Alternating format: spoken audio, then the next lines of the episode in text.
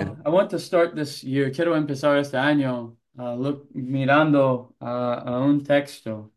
Uh, nosotros miramos aquí en domingo, en Segundo Corintios capítulo 5, uh, versículo 17. Voy a pedir hermano Cristian a orar y después quiero uh, ver este, este texto. Amado Dios, tantas gracias te damos porque hemos palpado tu fidelidad a lo largo de un año más. Hemos sido receptores de tu gracia. Providencia se ha volcado de maneras incalculables en nuestras vidas, sabiamente. De tal manera que hoy podemos venir agradecidos y confiados sabiendo que este año no será diferente en ese sentido. Tú estás en el control. Señor, rogamos que te glorifiques en nuestras vidas a través de las mismas y a pesar de nosotros.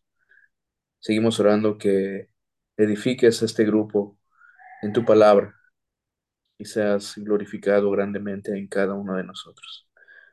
Usa a tus siervos al exponer la palabra durante cada reunión y sigue moldeando tu imagen en nosotros.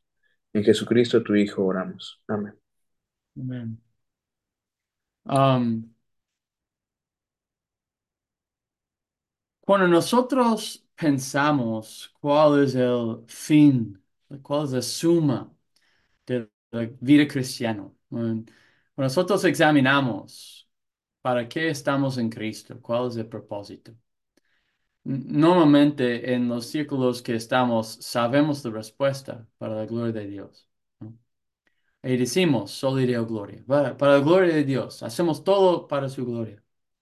Pero creo que no en realidad gastamos tiempo examinando qué quiere decir esto, ¿no? Mm, Normalmente hacemos, bueno, yo como para la gloria de Dios, yo hago esto para la gloria de Dios, yo hago esto para la gloria de Dios, pero en la corazón del asunto, ¿cuál en realidad ah, es, qué quiere decir para la gloria de Dios? Y cuando empezamos a examinar esta pregunta, debemos saber. A glorificar a Dios es a revelar que Él es santo. Es a mostrar al mundo que Él es diferente. Eso es lo que quiere decir glorificar a Dios. ¿no? Pienso, y he usado esto antes, en Isaías capítulo 6, en versículo 3. Isaías ah, eh, dice, en el año que murió el rey Usías, yo vi al Señor alto y sentado. Dice, ah, Santo, santo, santo, Señor de los ejércitos, y todo el mundo está lleno de su gloria. Ah, porque Él es santo, podemos mirar su creación y ver que todo el mundo está lleno de su gloria, ¿no? Entonces, la gloria de Dios es la ah, mostración de su santidad, eh, exposición de su santidad. Entonces, cuando pensamos cuál es el fin del hombre, es a glorificar a Dios. ¿Y qué quiere decir esto? Es mostrar que Dios es santo. Entonces, quiero preguntarnos esta mañana, ¿cómo es que mostramos al mundo que Dios es santo? Si esto es nuestro fin, si el fin del hombre es esto, si eternamente eso es lo que estamos dado, a glorificar a Dios, a mostrar que Él es santo. ¿No debemos dar nuestras vidas a glorificar a Dios? ¿No debemos aplicar a todo aspecto de nuestra vida este fin? ¿No debemos estudiar y dar todo lo que tenemos para que mostramos al mundo que Él es santo? Quiero que ustedes piensen algo. Esta mañana cada uno ha dedicado tiempo a algo. Probablemente dedicaste más tiempo esta mañana a tu persona, cómo te ves, alimentarte, a preparar por el día para que puedas llegar en, en final para acostarte a dormir. Sin embargo, esta vida es un vapor. Es aquí hoy y mañana se va. Entonces, en realidad debemos aplicar más de nuestra vida, a aplicarnos más a, a esta vida que la vida eterna. no debemos ah, aplicar nuestro tiempo, nuestro esfuerzo a eternidad. Y la forma que hacemos esta es glorificando a Dios, mostrando que Él es santo. Entonces quiero tomar hoy día y miramos en 2 Corintios 5, 17. Dice, ustedes lo conocen, ah, versículo muy bien, pero dice, de modo que si ya, ah, si alguno está en Cristo, nueva criatura es. Las cosas viejas pasaron, he aquí todos son hechas nuevas. Y quiero hacer una pregunta que nos lleve a otro lugar esta mañana. Um, ¿qué quiere decir hacer nueva criatura? ¿Qué es un nuevo criatura? Y tengo varios puntos aquí. Primeramente, una nueva criatura es algo nuevo, algo que no era antes. Es un cambio en nosotros que no somos lo que era- éramos antes. Cuando el texto dice nueva criatura es, si algo está en Cristo, en este texto, primeramente, hay una proposición. La proposición es esta, si alguien está en Cristo, ¿no? Quiero que consideres esta frase primero. Si alguien está en Cristo, ¿no? Esa es la proposición. Entonces, en esta proposición hay una explicación. Si alguien está, ¿no? Y la explicación es si alguien está en Cristo, ¿no? Esa es la proposición definida. Si alguien está en Cristo, a nu- nueva criatura es. Cualquier que es en Cristo es una nueva criatura. Y también en esta proposición hay una explicación en la segunda parte. Dice, las cosas viejas ha pasado y todo es nuevo. Esa es, esa es la doctrina. Si, si alguien tiene una unión con Cristo, si alguien está en Cristo, si alguien que estaba muerto ahora vive en Cristo, es abajo de la gracia de Cristo, una nueva criatura es. Los viejos cosas ha pasado y es una nueva criatura. Y eso significa primeramente que hay algo diferente, que son algo ahora que no eran antes. que son algo ah, eh, en existencia hoy diferente de lo que eran antes. Es como si otro alma vino a vivir en nuestro cuerpo. Um, la Biblia describe este cambio con unas frases muy drásticas. Luz y tinieblas. ¿no? En Efesios, hermano Christian va, eh, acaba de pasar ahí. Um, pero dice en Efesios 4, versículo 8, ah, eran tinieblas y ahora eres luz. No es que estamos en las, estábamos en las tinieblas. El texto dice, erais tinieblas. Tú eres eh, antes las tinieblas y ahora eres luz. Juan lo describe luz, o vida y muerte. También Efesios hace la misma distinción. Estabas muertos, pero Cristo te hizo vivir, ¿no? Lo nuevo y viejo también en Efesios, ¿no? Ah, ese era antes y ahora es nuevo. Ah, para una persona a ser llamado una nueva criatura, quiere decir que las cosas corrompidas, la parte manchada de pecado en ellos, está sujeto y mortificado, ¿no? Los viejos cosas pasaron, dice. ¿Qué quiere decir que las viejas cosas pasaron? Si estamos en Cristo, dice, nueva criatura, los- las cosas de antes pasaron, ¿no?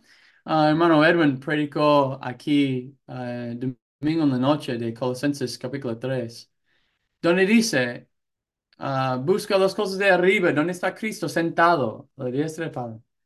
No pones las mentes en las cosas en la tierra, porque habéis muerto a ellos. ¿No? No es verdad. Si alguien está en Cristo, no están muertos al mundo. Si alguien está en Cristo, los cosas corrompidos no son mortificados. No es, no es algo sujeto.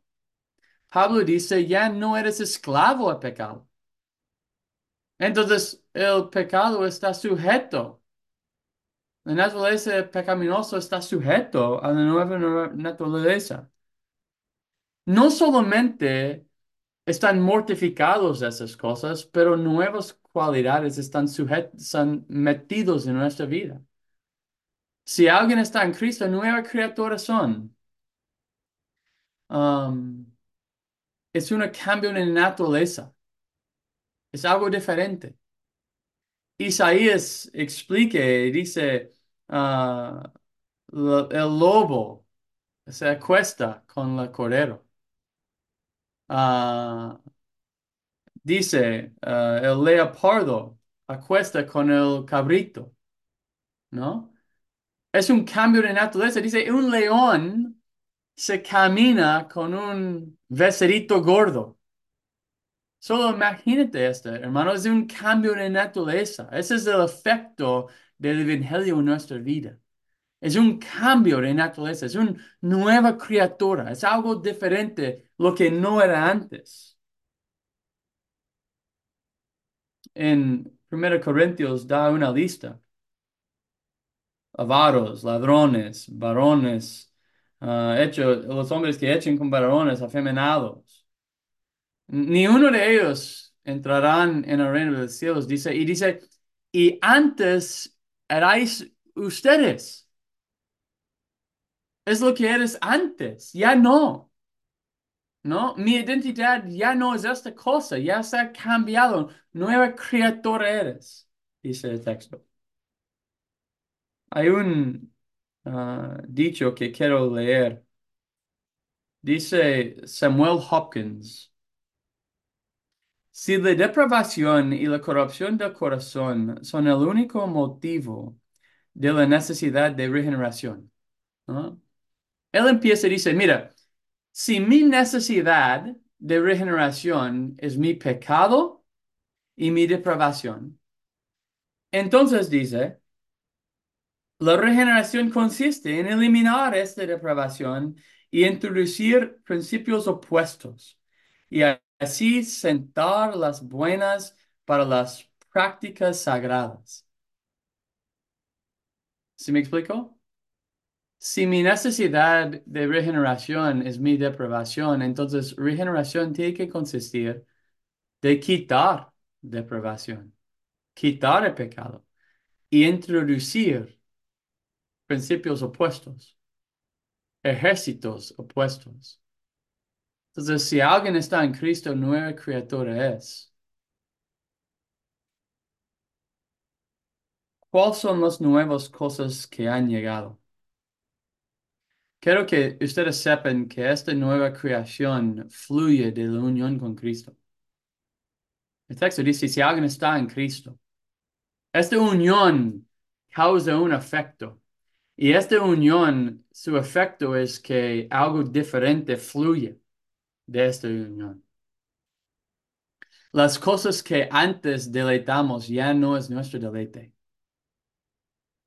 Yo sé que este es un texto básico y uno que tal vez han predicado mil veces, pero quiero recordarles algo, hermano, mientras guíes el pueblo del Señor.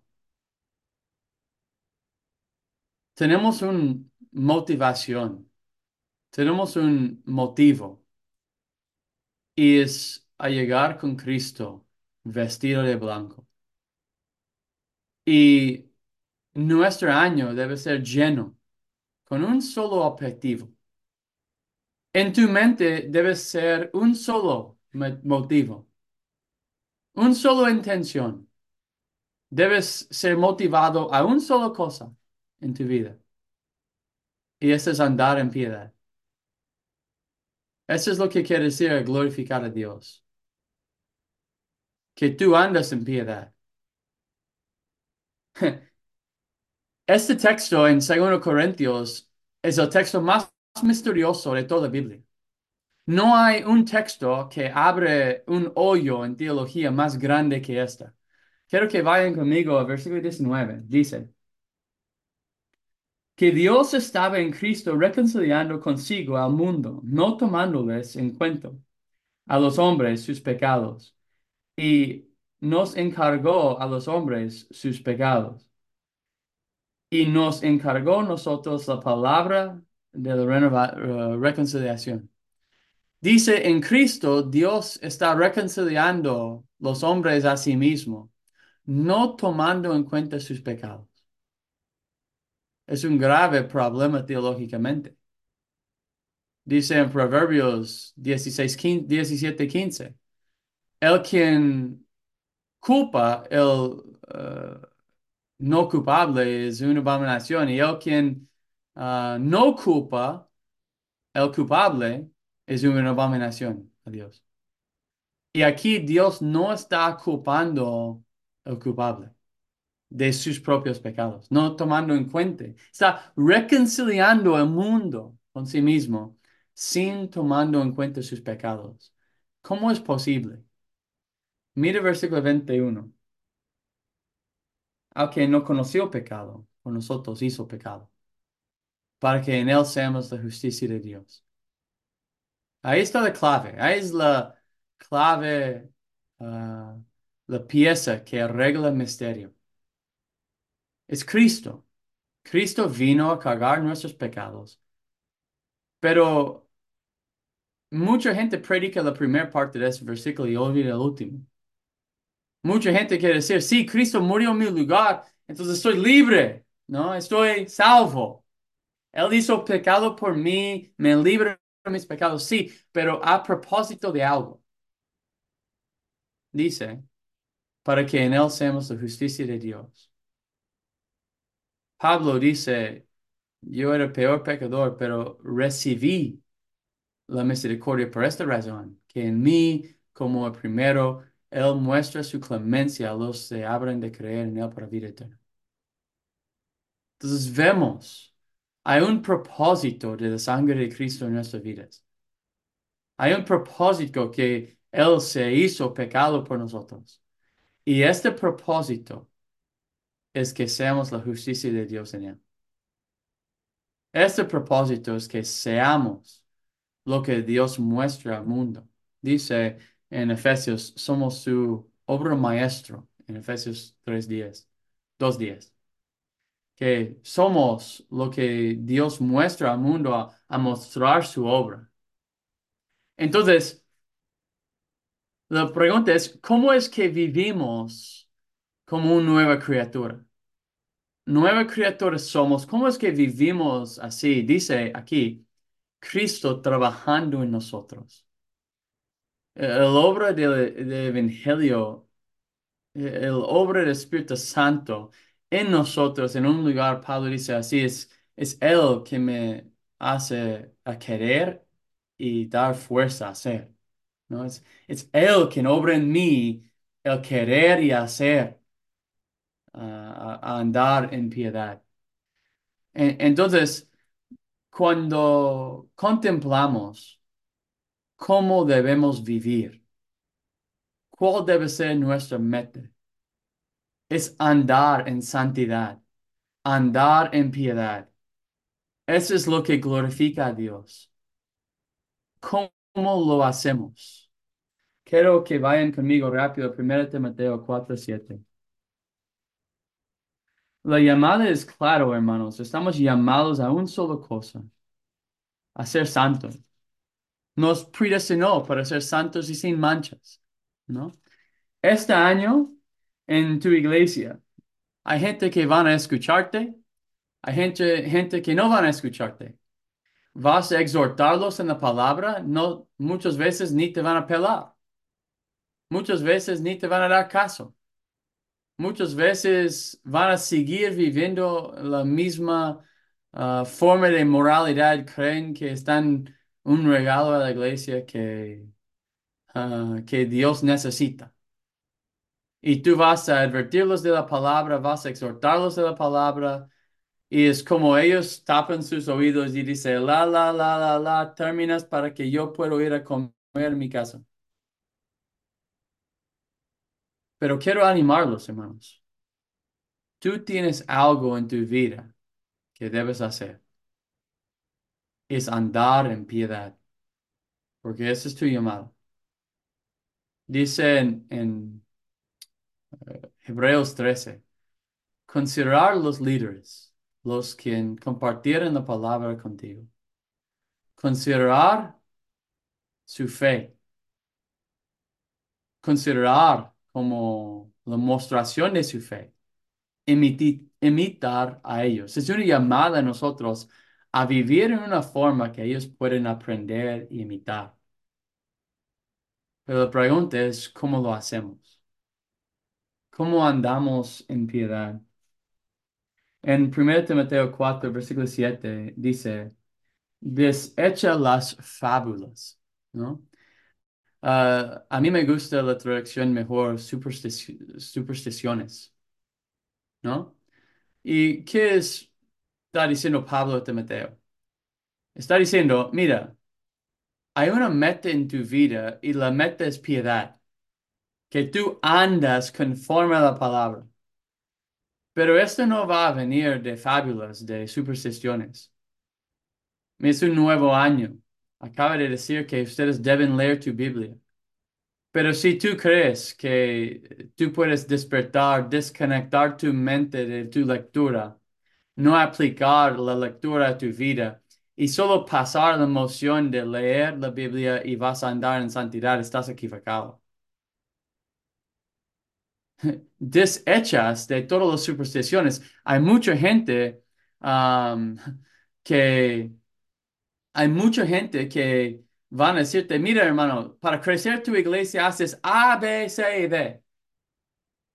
Ves todas las listas de toda la gente que están diciendo, para crecer tu iglesia haces A, B, C D. ¿Sabes qué es vacío esas listas de las escrituras?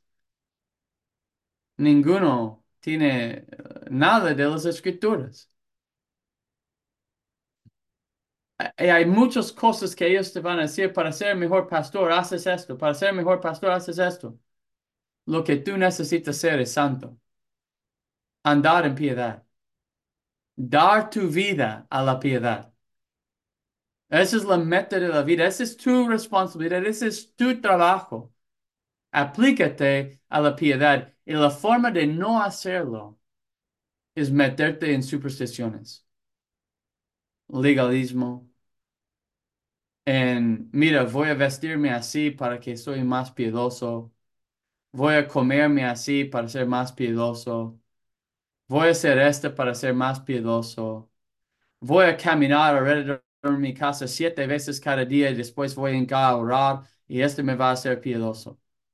No, no. La advertencia es no te metes en supersticiones, no te metes en fábulas, no te metes en la tradición. Nuestro estándar de piedad no es las tradiciones del hombre. Nuestra meta, nuestro estándar de piedad no son reglas de la carne. Ah, no me escuchan mal. Yo estoy advocando, yo estoy predicando, debes despertar temprano, más temprano que toda tu familia. Debes tomar tu Biblia, agárrate un buen café, métete en un lugar y estudia la palabra diario, siete días a semana. No faltas ninguno.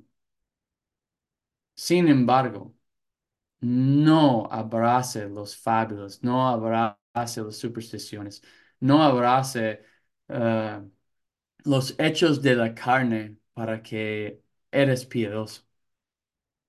Y la advertencia aquí, Pablo a Timoteo, es no metes en las fábulas.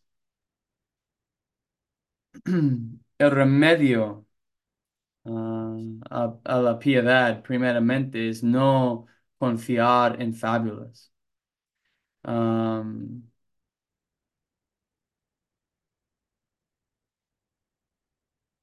Esas dos cosas son obras de la carne y obras de ah, legalismo. No se sujeten a estas cosas. Pero segundo, la llamada de, Timoteo, Pablo a Timoteo, pastor joven, es lo que dice la segunda parte del versículo, ejer- ejercitarte eh, para la piedad, ¿no? Pablo escribiendo a la iglesia en Corinto, ah, dice, yo corro con un hombre para ganar el premio. Yo golpeo mi cuerpo, sujeto mi cuerpo, hace esclavo mi cuerpo, no como un hombre que está golpeando aire. No, no, no, yo golpeo mi cuerpo para que después yo no soy descalificado, para que yo gano el premio. Nuestro premio tiene que ser puesto sobre la piedad. Eso es lo que buscamos. A glorificar a Dios, la forma que glorificamos a Él es piedad. Y debemos sujetar nuestras vidas, golpear, entrenar nuestras vidas para la piedad. Y nuestro primer llamamiento es un llamamiento particular en tu propia vida a ejercitarte en la piedad. Debes ser un ejemplo a la iglesia. Sin embargo, este ejemplo empieza en tu propia vida. Tú debes aplicar tu vida a la piedad. Hay tres partes de este versículo. Primera, entrenar o ejer- ejercitar. Hay hombres, uh, Alan se metió en un problema esta semana porque dijo que los pastores deben leer la Biblia diario. Hermanos, e- este es básico. Ni debe ser un debate entre, entre pastores. Si no estás leyendo tu Biblia diario, no estás apto para predicar a, la gente. Si no estás alimentando tu propio alma, no eres apto de alimentar los almas de los demás. ¿Cómo vas a estar eh, en hambre dando los otros de comer? No hay una forma. ¿Cómo vas a estar tan flaco y no comiendo, tratando de alimentar a otros? No, primeramente debes alimentar tú mismo. La, la palabra dice ejercitarte. Esta palabra es ser disciplinado. Mira, Dios en su gran providencia nos dio 24 horas en el día. Dios en su providencia prov- preservó su palabra por nosotros. En, incluso vivimos en un siglo donde nadie tiene excusa. La Biblia está en todos lados. Nadie tiene excusa. Bueno, no tengo las escrituras. Sí tienes. En la gran providencia de Dios, todos tenemos las escrituras. Y es pecado hacer una excusa de no leerlo. Es pecado hacer una excusa a no darte tu vida a las escrituras. Es nuestro primer trabajo en la vida, ejercitarte a la piedad. Primero, la palabra ejercitarte ser disciplinado y específicamente disciplinado en las escrituras. Esta palabra ejercitarte ah, es, es un poco extraño en griego. Puede ser a quitarte para que seas desnudo. Y tiene implicado como una carrera. Si alguien está corriendo con cargas, está diciendo, quita estas cargas para que corres bien. Este ejercicio, este entrenamiento debe ser diario en tu vida en las escrituras. ¿Por qué? Nueva criatura eres. Los viejos cosas han pasado, nuevas cosas han venido. Si, una vez más, si regeneración demanda eh, La razón que necesito ser regenerado es mi depravación. Entonces mi pecado y mi depravación debe ser sujeto a la nue- nueva criatura y mortificado. Entonces regeneración tiene que consistir de yo atacando. Lo que me deja la regeneración, la justificación, eh, el espíritu dentro de mí es que estoy atacando lo que no es de Dios. Y esta exhortación, ejercitarte, empieza primeramente en tu estudio personal. Es ser disciplinado a quitar lo que eh, está atándote. Segundo, ah, el sujeto de este ejército. Dice aquí, "E- ejércite, tú. El punto de esta palabra ejercitarte es tú mismo. Tú obras en tú. Eres el sujeto de este acto. Tú disciplina tu vida para la piedad. El cuidado del cristiano, especialmente el pastor, debe ser tu propio alma primero. Hay pastores que dicen, bueno, hermano, yo estudio todos los días cuando estudio por mi sermón domingo. No, no, no. Necesitas alimentar tu alma primero, ¿no? Si tú estás estudiando para alimentar a todos los demás, no aplicas nada a ti mismo. ¿Cuántas veces estamos leyendo algo en las escrituras y decimos, ah, voy a decir esta a tal persona en la iglesia, ellos necesitan escuchar esta? Es la mentalidad de mayoría de los pastores. No, no, no. Debes verte en el espejo de la palabra, dice Santiago. Primeramente ver tú mismo, y no como un hombre, pero como una mujer, que mira en el espejo y examina. Mire, tengo gris aquí, tengo que hacer algo, ¿no? mirarte en el espejo de la palabra, observar, ¿no?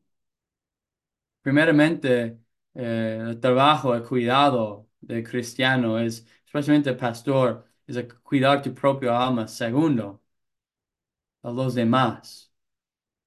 Pero primero es tu propio corazón. El cristianismo demanda que conscienti- conscientes de otros, pero demanda primeramente que eres consciente de tu propio alma. Hermanos, yo estoy diciendo, tienes que cuidar tu propio alma primero. Y tercera, vemos, primeramente vemos el acto, vemos el sujeto del acto y vemos el objeto del acto, ejercitarte en godliness, en piedad, eh, ejercitarte en la piedad, hacer como Dios. Hermanos, hay muchas cosas que tú puedes dar tu vida a este año. Tú puedes leer cómo ser mejor esposo, tú puedes leer cómo ser mejor papá, puedes leer cómo ser mejor pastor para que todos me queden. Ah, y puedes aplicar tu vida a hacer muchas cosas. A ser mejor cocinero para que yo pueda cocinar algo para la iglesia. Pero te exhorto este, eh, eh, eh, este día, hermano, dar tu vida a una sola cosa. Y esta cosa es la piedad. No hay nada en esta vida que es más importante para el cristiano que dar su vida, dar su vida para la piedad. Hermanos, ah, si somos una nueva criatura, debe haber algo nuevo. Y lo que es nuevo es piedad, porque eso es lo que no era antes. Dar tu vida para la piedad. Amén. ¿Alguien tiene un comentario o pregunta?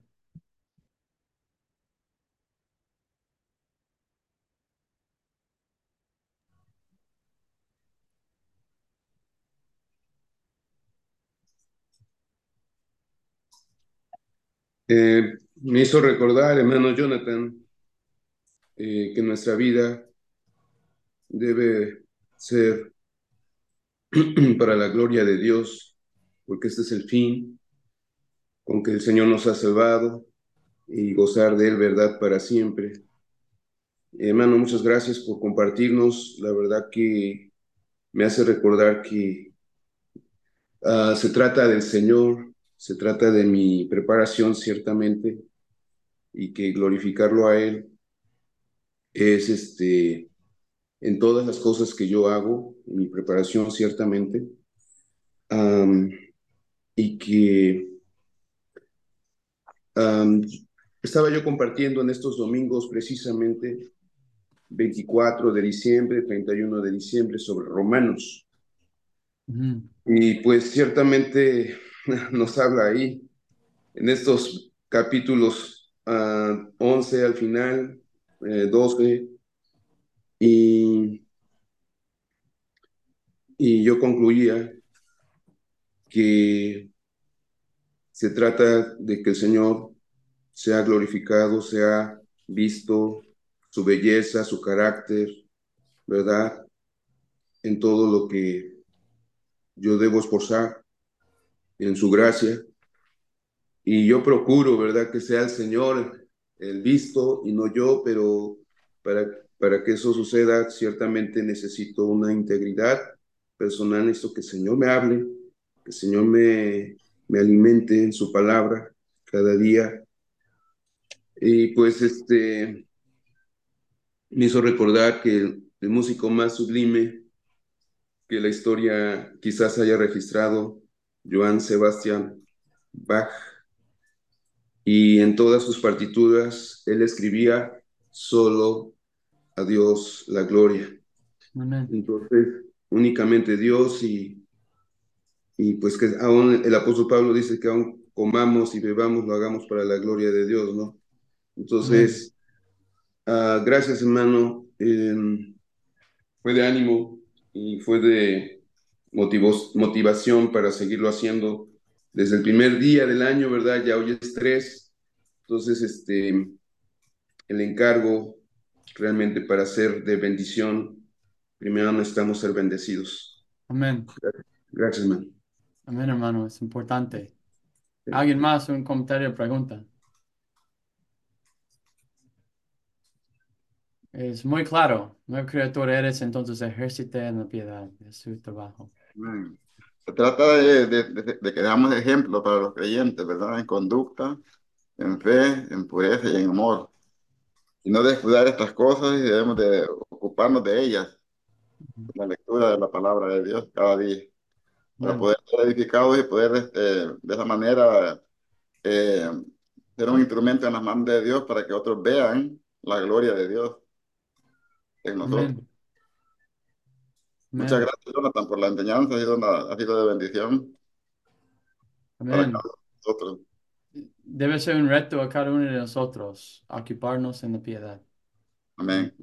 Yo estoy muy agradecido, Pastor Jonathan, porque creo que ah, si algo que ha bendecido mucho mi vida es las exhortaciones que cada miércoles recibimos y eh, me logran ah, animar o redireccionar muchas veces y estoy agradecido que, que, este, que otros hermanos también están en, en la misma lucha, eh, cada uno con sus eh, con su pueblo, con su iglesia y ustedes orando por nosotros y es de mucho ánimo que ustedes nos volteen a ver a nosotros en ese sentido de que tienen más tiempo en la palabra, más tiempo eh, estudiándola y, y pudiendo eh, vivir como ejemplo para nosotros y creo que nosotros nos va a tocar seguir la siguiente generación también de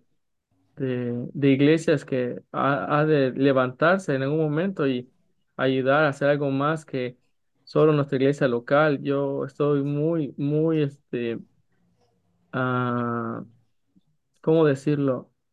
Agradecido porque ustedes me motivan también no solo a pensar en nuestra iglesia local, sino en otras iglesias, ¿no? Y en, los- y en, y en los que son parte de este, de este grupo. Y tal vez eh, vivir aislados como iglesia local ha hecho a nosotros muy pobres y muy desdichados, pero ahora tenemos a ustedes también, a todos los hermanos que tal vez algunos no los conozco en persona, no, no los he logrado ver, pero sí logro escuchar a veces y oro también y deseo que, que Dios pueda bendecir sus vidas. Gracias Amén. también por estos hermanos, Pastor Allen, Pastor este, Randall y y bueno, un día esperar este que nos recordemos esta palabra eh, tiempo en tiempo, es importante y gracias, mu- muy, bendecido, la verdad, y esperamos tener ánimo todo este año, ¿no? Tener la fuente de las escrituras como nuestra inspiración diaria y, y de ánimo, ¿no? Gracias. Es nuestra comida. Yo no entiendo, la gente planea toda su vida alre- alrededor de comida y niegan las escrituras. Ah, Gracias, Pastor Jonathan. amén. Ah, como dice el pastor Tomás Cole, que Génesis 1.1 es el verso más subversivo de la- toda la Biblia, porque se trata de Dios, no de nosotros, ¿no? Y debemos vivir con esa verdad en nuestra mente. Gracias. Amén. Amén. Muchas Bueno, gracias, hermano Jonathan, por, por esa enseñanza. Ah, creo que, que esta enseñanza la necesitábamos ahorita que vamos a comenzar un, un nuevo año. Ejercítate eh, en la piedad. Y pues eh, hablaba de, de- de- de prepararnos. Y, y mientras usted estaba enseñando eso, ah, me detuve un poco, ¿verdad? A estar, a estar comprendiendo eh, este texto en cuanto al trabajo que, que desarrollo con los niños. Es lo que nosotros les pedimos a los niños que, que practiquen el deporte y que se ejerciten, que, que cuando lleguemos al juego, pues vamos a demostrar lo que hemos entrenado. Entonces pensaba en eso y, y pues le agradezco mucho por, por esa enseñanza porque creo que no pudo haber mejor enseñanza que esa, hoy que es la primera enseñanza del año. Y pues muy agradecido, hermano Jonathan. Dios le bendiga. Jonathan Edwards dijo que eh, la tierra es de viento, viento, viento, Vientre. vientre del cielo. Ah, es donde estamos preparándonos para ir. Amén. Ah, hermanos, espero que tengan excelente semana. Ah, oren por las iglesias, oren por papá de hermano ah, Randall, oren por ah, Solo Gracia, oren por hermano Allen, que todos sus amigos lo abandonaron. Ah, solo mandas a Allen un mensaje, You got me in Jesus, ah, hermano. Ah, para que está animado. I said, pray for you guys, pray for your churches, pray that you'd be encouraged, and pray for uh, Brother Allen. All his friends left him. He's been abandoned. Uh, welcome to the club. Um, so, espero que tengan excelente semana. Um, Brother Randall, you preaching tonight? Yes. Okay. Uh, oren por hermano Randall, normalmente no predica los miércoles, pero John ya no está. Entonces, God is sovereign over the weather. Ajá, él va a predicar, Randall va a predicar, Dios es soberano sobre el clima. Uh, amen. So when you need rain, you can ask God. Not Mother Nature. Puedes preguntar a Dios, ¿no? Madre naturaleza. Amen.